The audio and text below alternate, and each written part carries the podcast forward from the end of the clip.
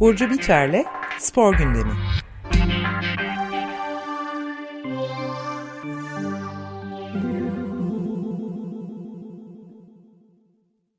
Evet Burcu Biçer'le birlikteyiz. Merhabalar Burcu, günaydın. Merhabalar, günaydın. Ee, bugün Ömer Bey yok. Ee, izinde diyelim bugünlük. Daha haftaya herhalde tekrar e, spor programını bir, birlikte e, değerlendiririz. E, bu hafta neler var gündemde? Bu hafta e, Dünya Kupası'na iki gün kaldı. E, istersen onunla bir giriş Evet, yapalım. tabii. E, daha sonra Formula 1 ve e, teniste sezon finali gerçekleşti. Hı hı, onunla birlikte kapatırız dilersen. tamam. E, Dünya Kupası'na bu hafta aslında Dünya Kupası şey e, yaklaştıkça e, daha da olaylı olmaya başladı. Bu hafta Fransa Cumhurbaşkanı e, Macron 2022 FIFA Dünya Kupası organizasyonu için e, maliyeti ve ülkede insan hakları durumuna yönelik iddialar nedeniyle iptal edilmesi tartışmaları çıkmıştı. Yani uzun zamandır var zaten bu tartışmalar. evet. E, bu ilişki yani bu tartışmalara binaen e, sporun siyasileştirilmemesi gerektiğini söyledi.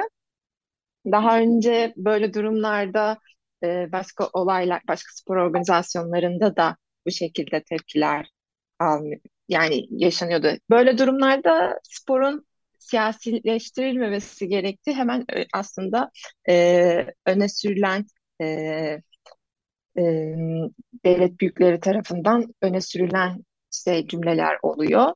E, Klişe böyle bir hatta ya- diyebiliriz buna evet bence. evet Siyaset spor üstü diyorlar ya buna. Hı hı.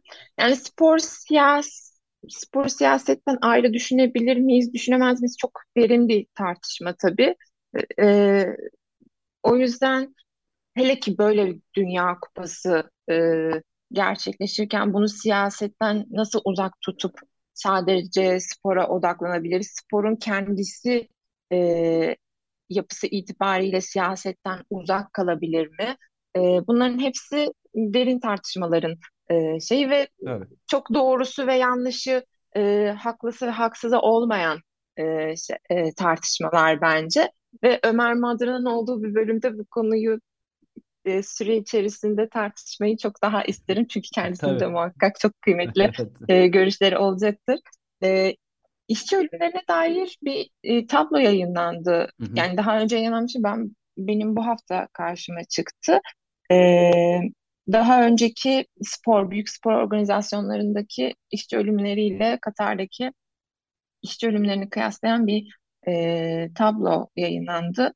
E, Guardian yayınladı bu e, tabloyu ve e, ben Katar'daki e, şey insan şey emojisiyle gösterilmiş bu tabloda e, ölen işçi sayısı. E, verilere göre 6500 diye biliyoruz biz bu sayıyı ama çok daha fazla olduğu da iddia ediliyor. Katar tarafından çok daha az olduğu da iddia ediliyor. Ama diğer mesela 2012 olimpiyatlarında Londra'da bu ölümler bir diye gösterilmiş. Ee, mesela Soçi'de 2014 olimpiyatlarında yine sayamıyorum ama çok fazla orada da yine Katar'ın çok altında işçi ölümleri gerçekleştirilmiş. Yani bu tablo bir yandan şöyle bir şeyde e, 6000 ortaya. bu arada katliam gibi bir, rakam yani. Muazzam. Evet, Ve sadece evet. stadyum stadyum yapımlarından söz ediyoruz aslında. Ya da gereken diğer binaların yapımından. Çünkü sanırım Katar'da öyle bir futbol altyapısı yok bildiğim kadarıyla. Evet, yani Baştan Katar'da yapıyorlar. o süreç yani e, bütün dü- organizasyona uygun hale getirilmesi için bütün süreç e, çalışıldı bu yıla kadar ve o süreçte yaşanan kayıplara dair bir istatistik. Çok E, daha fazla da olabilir bu. E, bunun gerçeğini öğrenebilir miyiz, öğrenemez miyiz? O konularda da benim kafam çok karışık gerçi. E, Bu arada BBC Türkçe'de de bir istatistik yer almıştı. Bu inşaat Hı. projelerinde Katar'ın Nepal'in de bulunduğu Güney Asya ülkelerinden yaklaşık 5 milyon kişi çalışmış. 5 milyon şey e, göçmen işçi yani bu süreçte Evet, yer almış. evet, evet. Zaten İnanılmaz geçen hafta da yani. Evet. Geçen hafta da bahsetmiştik. Evet. Ee, böyle bir sistem kuruldu işte e, kafala sistemi ve göçmen işçiler üzerinden e, bir sistem kurularak orada m, böyle bir düzen oluşturuldu ve sadece göçmen işçilerin dediğim gibi bahsettiğim gibi Nepal'den, Hindistan'dan, diğer ülkelerden gelen işçilerin çalıştırılması üzerine ve onlara gerçekten e, haklarının çok kısıtlı e, olduğu bir düzen içerisinde çalışıldı. Katar e, daha önce de söylemiştik bunların doğal ölümler olduğunu iddia ediyor ve e, diğer ülkelerin e, bu raporları ortaya çıkarak ikiyüzlülük ve e, ırkçılık da yaptığını iddia ediyor. Ama burada gerçek olan şey... Katar e, buna çok sık e, yapıyor ama. Bunların ırkçılık olduğunu, Arap düşmanlığı olduğuna çok sık yaslanıyor tabii.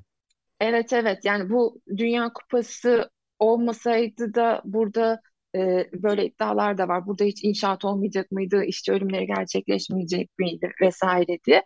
Ama bunlar hep tabii e, bir şeylerden e, bir şeyleri açıklama gerekliliği olduğu için çok yüzeysel şekilde yapılan açıklamalar ve organizasyonu olabildiğince e, sağlıklı yürütebilmekten kaynaklanıyor diye A, düşünüyorum. Be, bel, belki burada şöyle bir ayrıntıdan bahsetmekte fayda var. Yani Katar gece gündüz yaz kış bu inşaatları e, yaptırıyor. Dolayısıyla işçileri çalıştırıyor. Fakat Katar'ın hava koşulları yani ortalama 40 derece yazın 50 derecelerini e, aşan aşırı e, sıcaklar var ve binalarda yani aslında sokakta dolaşmanın bile e, normal diğer vatandaşların sokaklarda dahi dolaşmadığı saatlerde inşaat çalışması yapan insanlar var. Dolayısıyla bu evet. ölümler sıcak e, ve işte beslenme, su e, eksikliği vesaire gibi nedenlerden olabiliyor ama Katar bunları doğal sebepler diyor. Düşerek ölmedi inşaattan diyor. Tartışma oradan çıkıyor ama zaten evet. insani olmayan koşullarda e, çalışıyor işçiler. Evet, evet. Ee, o yüzden bu bu raporlar, bu sonuçlar, bu e, konuşmalar Dünya Kupası devam ettikçe, devam ettikten sonra e, da devam edecek gibi. E, onun dışında e, bir Dünya Kupası'nın ev sahipliği yapan diğer ülkelerle harcama maliyetlerini kıyaslayan bir e, veri yayınlandı. E, Katar'ın e, verisi oldukça yüksek. Burada e, veri okumaya dair tabii benim veri okumayı bilmiyorum ama e, Katar'ın 220 civarında yüzde 220 daha fazla gözüküyor. Rusya, Brezilya, Gü Güney Afrika, Almanya, Fransa ve Amerika ile kıyaslanmış bu diğer e, maliyetler. Katar'ın bu seneki maliyeti 229 milyar euro diye açıklandı. E, Brezilya 2004'te, 2014'te gerçekleşen Dünya Kupası Brezilya'da e, 15,6 milyar euro diye e, belirtilmiş. 2018 Rusya'da ise 12 milyar euro olarak belirtilmiş. E, Amerika'ya bakayım bir de. Yani daha çok böyle az önce söylediğim gibi futbol ve ya da spor organizasyonu yapacak altyapısı olan ülkelere e, binaen bakıyorum. Amerika'da 1994 yılı mesela yıl burada zaman olarak da bir fark ortaya çıkıyor. 1994 yılında gerçekleşen bir Dünya Kupası. E, 500 milyon euro olarak e, belirtilmiş. Yani buradaki tabloda e, tabii bize çok farklı şeyler anlatıyor burasının e, bir futbol veyahut da bir spor organizasyonuna dönüştürülmesi için de çok fazla e, maliyete ve m, harcamaya sebebiyet olduğunu e, gösteriyor. Aynı şekilde başka bir raporda e, bu yani bu maliyetler sadece stadyumun yapılmalarıyla ilgili değil, o şehrin altyapısının metro yapılanmalarıyla, e, turistleri e, otel sayısı. evet otel sayısı, yatak onları sayısı. ağırlamakla ilgili bir sürü tabii e, sadece sporla değil de sporun dışarı, dışında olan e, ama spor turizmine dahil olan e, harcamalarla da alakalı. Ee, Tabii zaten aslında Katar'ın bu e, Dünya Kupası'nı alması daha sonra FIFA'daki skandal, bu yolsuzluk e, e, skandalının ortaya çıkmasındaki ana nedendi. Çünkü Amerika hı hı. Birleşik Devletleri adaydı, başka ülkeler İngiltere e, adaydı Hı hı. ve Katar neredeyse tek bir uygun stadyumu bir Dünya Kupası için tek bir stadyumu bile olmayan e, bir ülkeyken bunu nasıl kazandı diyor. Şimdi işte bu kadar büyük bütçe %220 fark varmış ya diğer ülkelerde. Sebebi bu. Evet. Ye- Yeni baştan şey yapmak durumunda. Stadyum Evet. inşa Evet. etmek zorunda. Nasıl kazandı derken bu skandal patlamıştı. Patladı gerçekten. Dünya Kupası bize çok fazla şey konuşturacak. Evet. İstersen bu arada bir de şöyle bir şey var. Son bir şey yapayım. Ka- Katar'ın spor organizasyonlarıyla ilgili ilişkisini biraz daha kafamızda netleştirebilmek için eee, ya da şey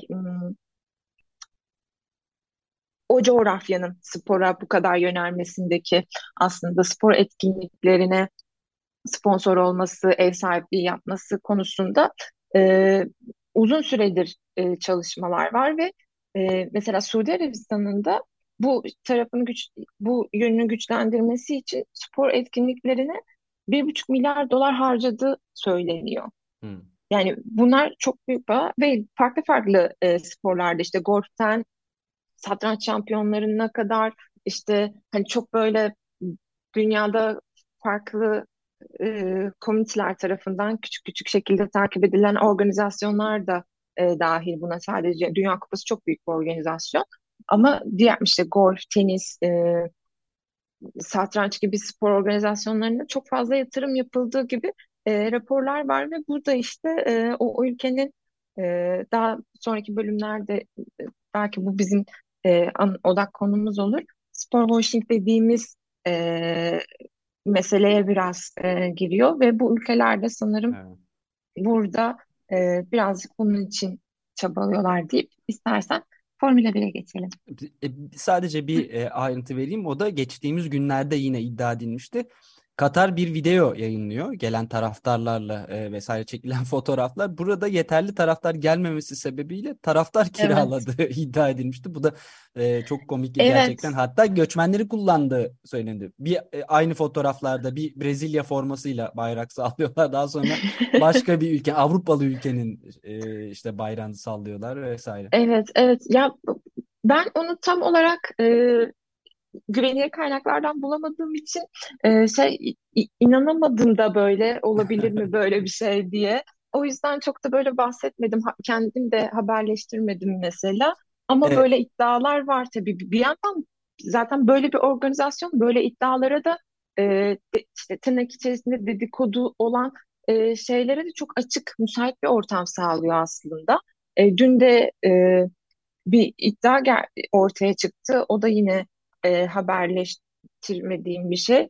E, gazeteci e, İngiltere bir gazeteci e, şey Katar açılış maçını e, kazanmak için 8 yani ilk maç Katar ve Ekvador arasında olacak. hı hı. E, Katar'ın kazanması için Ekvadorlu oyunculara rüşvet e, Oo. verildiği konusunda bir iddia var ama bu tamamen bir iddia ve bir gazetecinin Evet. iddiası.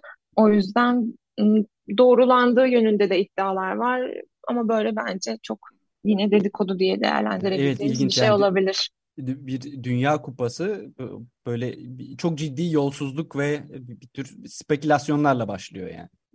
Evet. Pazar günü ilk maçı Göreceğiz evet. izleyeceğiz. Evet, göreceğiz ya da başladığını izleyip izlememekten artık. Çünkü böyle boykotlar da var. Evet doğru. Ee, bakalım o mesela izlenme e, oranları da bize bir şeyler gösterecek diye düşünüyorum bu konuda. Ee, öteki yıllara kıya- kıyaslanan veriler ortaya çıkar. Ee, onun için biraz heyecanla, biraz da bu olanların gölgesiyle Dünya Kupası bir şekilde geçecek. Peki başka konularımız?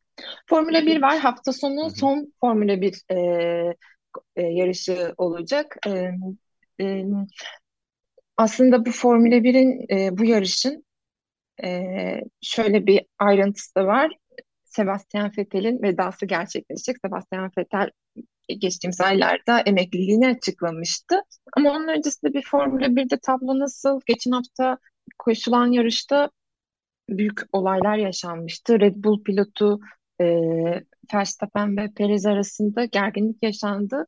İkincilik sırası mücadelesinde Perez Verstappen'den e, yol vermesini rica etti. Fakat fakat Verstappen e, Perez'e e, ikincilik için yol vermedi ve bunu orada açıkladı. Ben bunu yapmayacağım diye. E, arada bir tartışma çıktı. Bu hafta tamamen bunu konuştuk. En son dün Red Bull resmi bir açıklama yaptı. E, Verstappen'in yer vermesi işte söylendi ekip tarafından. Ama o zamana kadar herhangi bir belirgin bir strateji yoktu bizim yarışta ve Verstappen her zaman iyi ve adil bir takım arkadaşı oldu. Perez'le arasında bir sorun kalmadı gibi bir açıklama yaptı. Sonra iki yarışçı da e, bu görüşü e, aralarında sorun olmadığı görüşünü e, açıklayacak şekilde bize böyle bir tablo çizdiler. Evet. Yani ikin, ikincilik yani birinci ve ikinci pilotlar arasında e, böyle tartışmalar olabiliyor Formula 1'de. Aslında biraz bunun üzerinde çok uzun yıllardır devam eden tartışmalar. E, fakat bu tabii Verstappen'in bu sezonki e, yarışı ve şampiyon olmasının çok önceden belli olduğu için biraz daha farklı bir e, durumdaydı. İsterseniz Fethel'in e, emekliliğinin neden bu kadar konuşulduğunu konuşalım. Çünkü Vettel önemli Tabii. bir e, Formula 1'de önemli bir pilot. Kendisi bu hafta sonu Abu Dhabi'de gerçekleşecek. Kariyerinin 300. yarışını kutlayarak emekli olacak. E, Vettel daha önceki e, yani aslında 2010 ve 2013 yıllarında çok önemli bir sporcuydu. Şampiyonluklarını orada kazandı ve Formula 1'de gerçekten adından söz ettiren bir e, pilot oldu. Formula 1'i çok yakın takip etmeyen insanlar bile e, Sebastian Vettel'i diğer e, aktivist yönüyle biraz daha işte e, o konulara duyarlılığı ve ilgililiğiyle tan tanıyabilir. E, emeklilik... Ben, ben pek e, formülayı mesela takip etmeyen biri olarak hiç böyle bir yönünü bilmiyordum. Aktivist derken mesela evet. neyi kastediyorsun tam olarak? E, Fetal aynı zamanda e, hem bir Mesela iklim ilk, aktivisti. Ha, iklim diyecektim ben de. Evet. Formula 1 çünkü aslında fosil yakıt şirketleriyle çok yakın böyle ilişki içerisinde evet. bir alan. Evet, Ama evet, evet. E, burada tabii tezatlar olabiliyor. Çünkü e, Formula 1 de bu konuda e, çözümler bulmaya çalışıyor. Hatta ciddi adımlar atıyor. Önümüzdeki se- şey, önümüzdeki senelerde bu konularda ciddi yatırımlar yapacağını düşünüyorum ben. E, ve Fethel'in de bu konuda samimi olduğunu e, samimi olduğuna inanıyorum. İman, inanmak istiyorum en azından. Sevdiğim bir yarışçı. E, e, bu konuda ve, yatırım yapıyor derken mesela elektrikli formül araçlarından e, söz ediyoruz? Evet evet. Evet evet. Bu konuda e, çalışmaları var. E, seyahatlerini bu şekilde düzenleme konusunda e, karbon ayak izini olabildiğince aza indirme konusunda çalışmaları var. Ama bunlar biraz daha böyle o süreci e, yakından takip edip netleşmeye başladığında belki programlarımızın birinden konusu olabilir, birisinin konusu olabilir. E, şey Fetel'de hem şey vegan beslenen hem de diğer canlıların yaşam hakkının e, olduğunu düşünen ve aynı zamanda emekliliğini açıkladığında emekliliğine e, sebep olan maddelerden birinin de hava yolculuğu nedeniyle e, karbon ayak izine sahip Formula 1'de rekabet etme konusunda kararsızlığı olduğunu da dile getirmişti.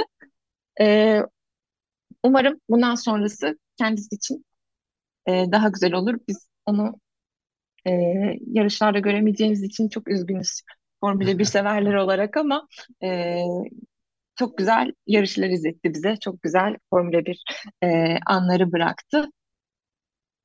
Deyip tenise geçebiliriz. Teniste Tabii, de evet. e, e, ATP sezon sonu finalleri oynanıyor ve dün e, Rafael Nadal Ne e, e, ATP? evet se- sezon sonu finalleri Şey açılımı ben bilmediğim için soruyorum. Bu konuda çok ATP cahilim. erkek e, tenis e, şey finalleri.